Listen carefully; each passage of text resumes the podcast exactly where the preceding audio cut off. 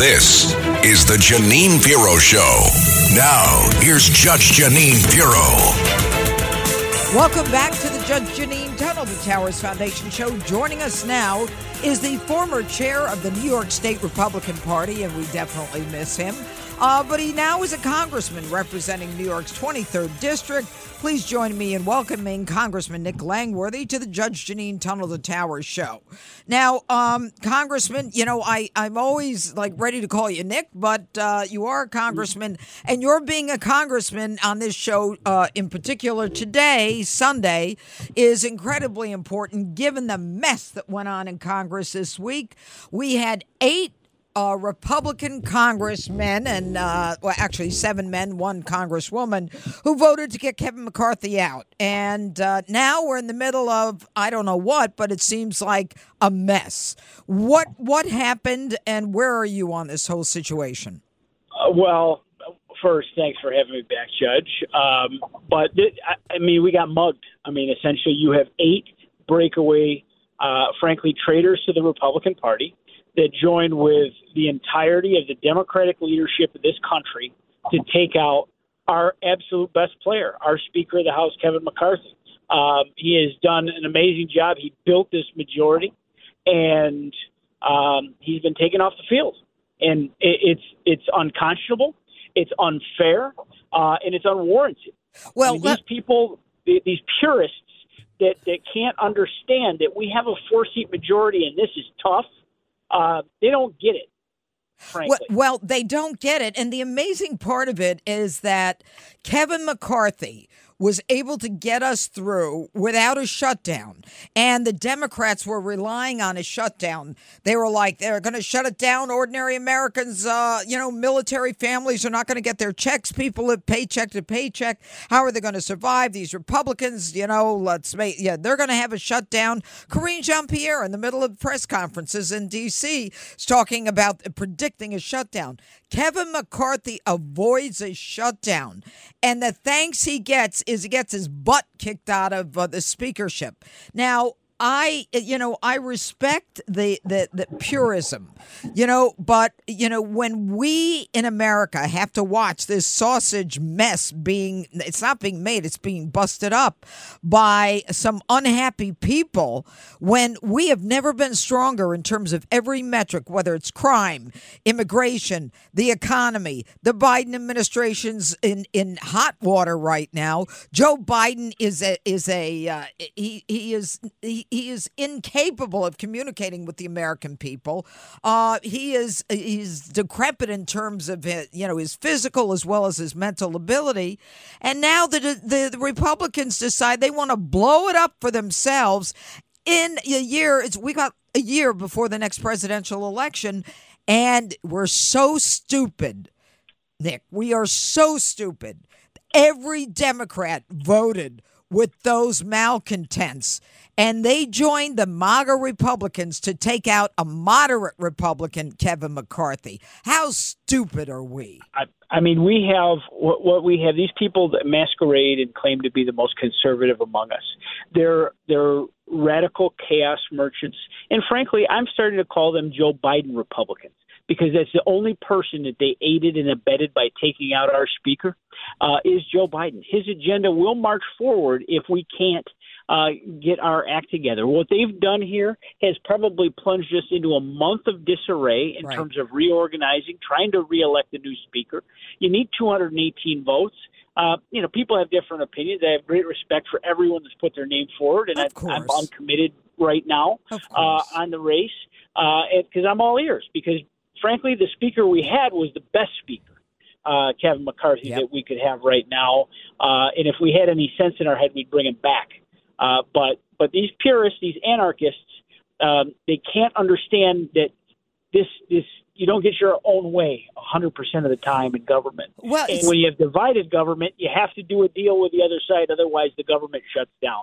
And I didn't run for office to shut down the government. I did it to take care of the people of Western New York and the Southern Tier. I got to tell you, Kevin McCarthy, when he walked out, I just remember, I think I was sitting, it was right before the five, and all of us were sitting at the table, and the five on Fox, of course, if anyone listening doesn't know my reference, but I saw him walk out and I said, what a class act. There was no anger. There was nothing. This is a man who raised enormous amounts of money for congressional candidates. This is a man who brought in minorities, women, military people into Congress. This is a guy who fought to have a Congress that was representative of Americans. And so you've got Matt Gaetz and Andy Biggs and a few others who say, let's take down the Republicans. And they say, look, we had to take the bandage off sooner or later. Well, you know what? Wait until after a presidential year. Wait until, maybe we're already in the hole. But we're not. We've got a president who's inept, who's incompetent. Now the president with 10,000 people coming through a day in El Paso. Now all of a sudden he's saying, I got to build a border wall. And to the left, he's saying, I really don't think the wall, stops anything. Well, so he's got the ability now to say, I'm building the wall. Now the people are really upset about the immigrants coming in. And I'm going to start to send people back to Venezuela when 2 weeks ago he was giving them all work permits. We're giving him a chance to rehabilitate himself while we destroy ourselves. So where is Congress now? I mean, is everybody home now after they blew up the ship? Well, they shut down the floor on us. We can't take any official actions. We can't move our appropriations process forward. And now we have to go. We're plunged into a speaker's election. So, as we talk here today, I'm in between conference meetings on Zoom and teleconferences, listening to candidates for speaker. Talk to the various caucuses, and it's a long process. And someone's got to get to 218 votes before they can be considered. Because I'll be damned if we go through the masquerade that we did at the beginning of the year. 15 votes for McCarthy. Ballots. 15 votes. We need to have 218 before we leave conference because we can't afford. But how can you, Congressman, how can you get to 218 when you've got these people on the right who are insistent that you get the, as you call them, purists? I mean, is anyone that you put up, would they be satisfied with a Scalise? Would they be satisfied with a Jim Jordan? Who does Matt Gaetz want after he blew up the ship? I mean, frankly, I don't know what the chaos caucus's plan is here, but I do know that most of what happened to Kevin is about personal vendetta. They took their personal beef, their personal gripes, and they dragged the Congress to a halt. And they should be held to account by their constituents because we haven't accomplished a damn thing by this. It's taken Republicans back probably 5 years in the actions that they take because we look like a group that, even though we've put some great legislative wins on the board, we've dragged the country from the absolute freight train that Biden was driving towards a spending cliff. We've dragged that back from the brink. We've dragged Schumer back from the brink. We were driving the train on appropriations and getting our work done, and now we're halted. It's just so it's infuriating, Jeanine. We 96% of the caucus is on one side of this. They stole our leader. This would be like the New England Patriots voting Tom Brady off the team. He's the best leader we had. He was our MVP, and now he's been sidelined because of the selfish, petty actions of eight. Okay. All right. Attention. So because you don't have a speaker, you can't do any work. I mean, is that everything is absolutely dragged to a halt until we elect the speaker. So hopefully next week when we return to Washington, we're going back on Monday, that we will be able to have our candidate forum and hopefully we come to some consensus. I think they should lock the damn door and not let us out until we finish. I don't think you should have gone home. I don't think anyone should have been allowed out. I agree with you wholeheartedly on that. I was pissed off. Because there's no reason. Well, I mean, how do you look your constituents in the eye and say, we got two hands on the wheel when they're like, oh, shucks, we have no leader, go home. I stayed around for 2 days just in case they change their mind. Let me ask you something. So many people had left. Congressman, what would make Matt Gaetz happy? Who does he want? I don't. I mean, he just, what made Matt Gaetz happy? When he walked down the steps of that Capitol after he was successful in his mission here, and there were 50 cameras surrounding him. That's the only thing that makes Matt Gaetz happy. So, what about Nancy Mace? I'm pretty teed off at Nancy Mace. I mean, doesn't she see the harm that this does? She's the new Chuck Schumer of the House Republican Conference. There's a camera is what she seeks. The attention is what she seeks. And she has no legitimate gripes that would have led to this has never happened in the history of the Congress. We need to, I guess, restate that. This has never happened before. This is unprecedented. This isn't we just had a disagreement and he had to go. No, we just dreamt up a reason to throw out our speaker. I mean, it doesn't even make sense. Well, it's not just throwing out the speaker. It's throwing out the speaker and bringing Congress to a halt. It's throwing out the speaker and the defendants, listen to me, the Democrats in my DA days, the Democrats are the ones who are assisting those who throw in the anarchists. And so now it's what the Democrats love, chaos and anarchy. That's what they want, and they helped Matt Gaetz get it. So the Democrats are raising funds off of it, and I must have gotten 10 emails and texts from Matt Gaetz while the proceedings were going on the floor. That's despicable. And all the rest of them are doing the same thing. Nancy Mace is doing the same thing. This is reprehensible behavior. And there has to be accountability. There has to be some consequences. And that's something that we're going to have in the discussions in the speaker's election. You know, Kevin McCarthy, he has worked so hard, not just to be speaker, but as I said, going around the country, raising money, trying to bring in new blood into Congress. And I mean, the thanks he gets, I mean, thrown out, as you say, I think it was 115 years ago this may have happened, in the 1800s. I mean, it's just crazy. Crazy stuff. And they humiliated the man, humiliated them for their own edification. But what did they get out of it? The fact that they left Congress unable to do any work shows me that they didn't really care about anything other than that personal gratification. All right, why don't you tell my listeners, just for a couple of minutes, all the things that the House has done under Kevin McCarthy, the bills that you guys got passed, the fact that the Senate won't take it is not the House's fault, that congressional oversight, all the stuff that's come out against Hunter Biden and Joe Biden, what the DOJ won't bother to do, the House is doing. They blew up the House's investigation. Our subpoenas are in question now because the speaker's not the speaker anymore that signed the subpoenas. Wow. So this is absolutely putting everything on hold, and it's allowing court challenges to the work that we're doing. But this majority this year, we have passed a comprehensive energy policy. We have passed a border security bill. We have curbed spending. We're in the process of writing appropriations bills that write many of the departments of this government back to pre-COVID levels.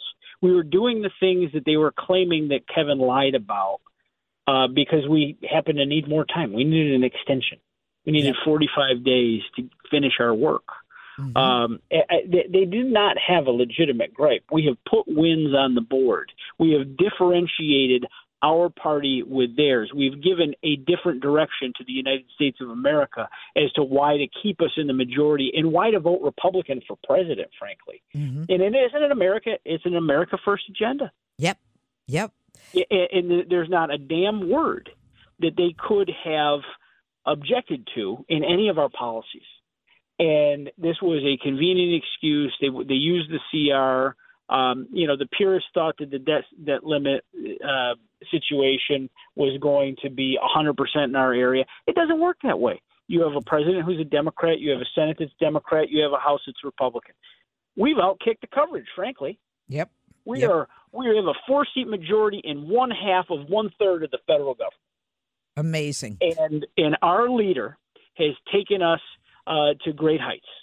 And he was deposed for no reason in this vain, disgusting display. Well, so Kevin McCarthy, I mean, have you spoken to him? Do you know what he's going to be doing now? I talked to him that afternoon after he made his announcement in conference. And, it was an emotional time for everybody. Sure. It was emotional for me. We had our leader taken away from us. Someone that's just, stood by each and every one of us. And, especially for the freshman, I think, because he led the way. He encouraged me to run for Congress. Mm-hmm. And It's something that, the circumstances around my race, this was nothing I planned to do. And so this is a huge loss to a lot of us. He's still a member of Congress. He's still going to be around. And I got to tell you, if I was one of those eight, I'd be a little worried because he's got a hell of a lot of money. Well, not only that, I mean, he's got a hell of a lot of respect. And I think now more than ever, people realize that this was a petty, personal fight. And, if it was, let's assume I'm wrong. Let me give them the benefit of the doubt that they wanted things done in a pristine, perfect way in a house of whores, with all due respect to you and a bunch of others, where the Democrats joined the MAGA Republicans to oust a moderate Republican. You know that's a dance that only the devil does.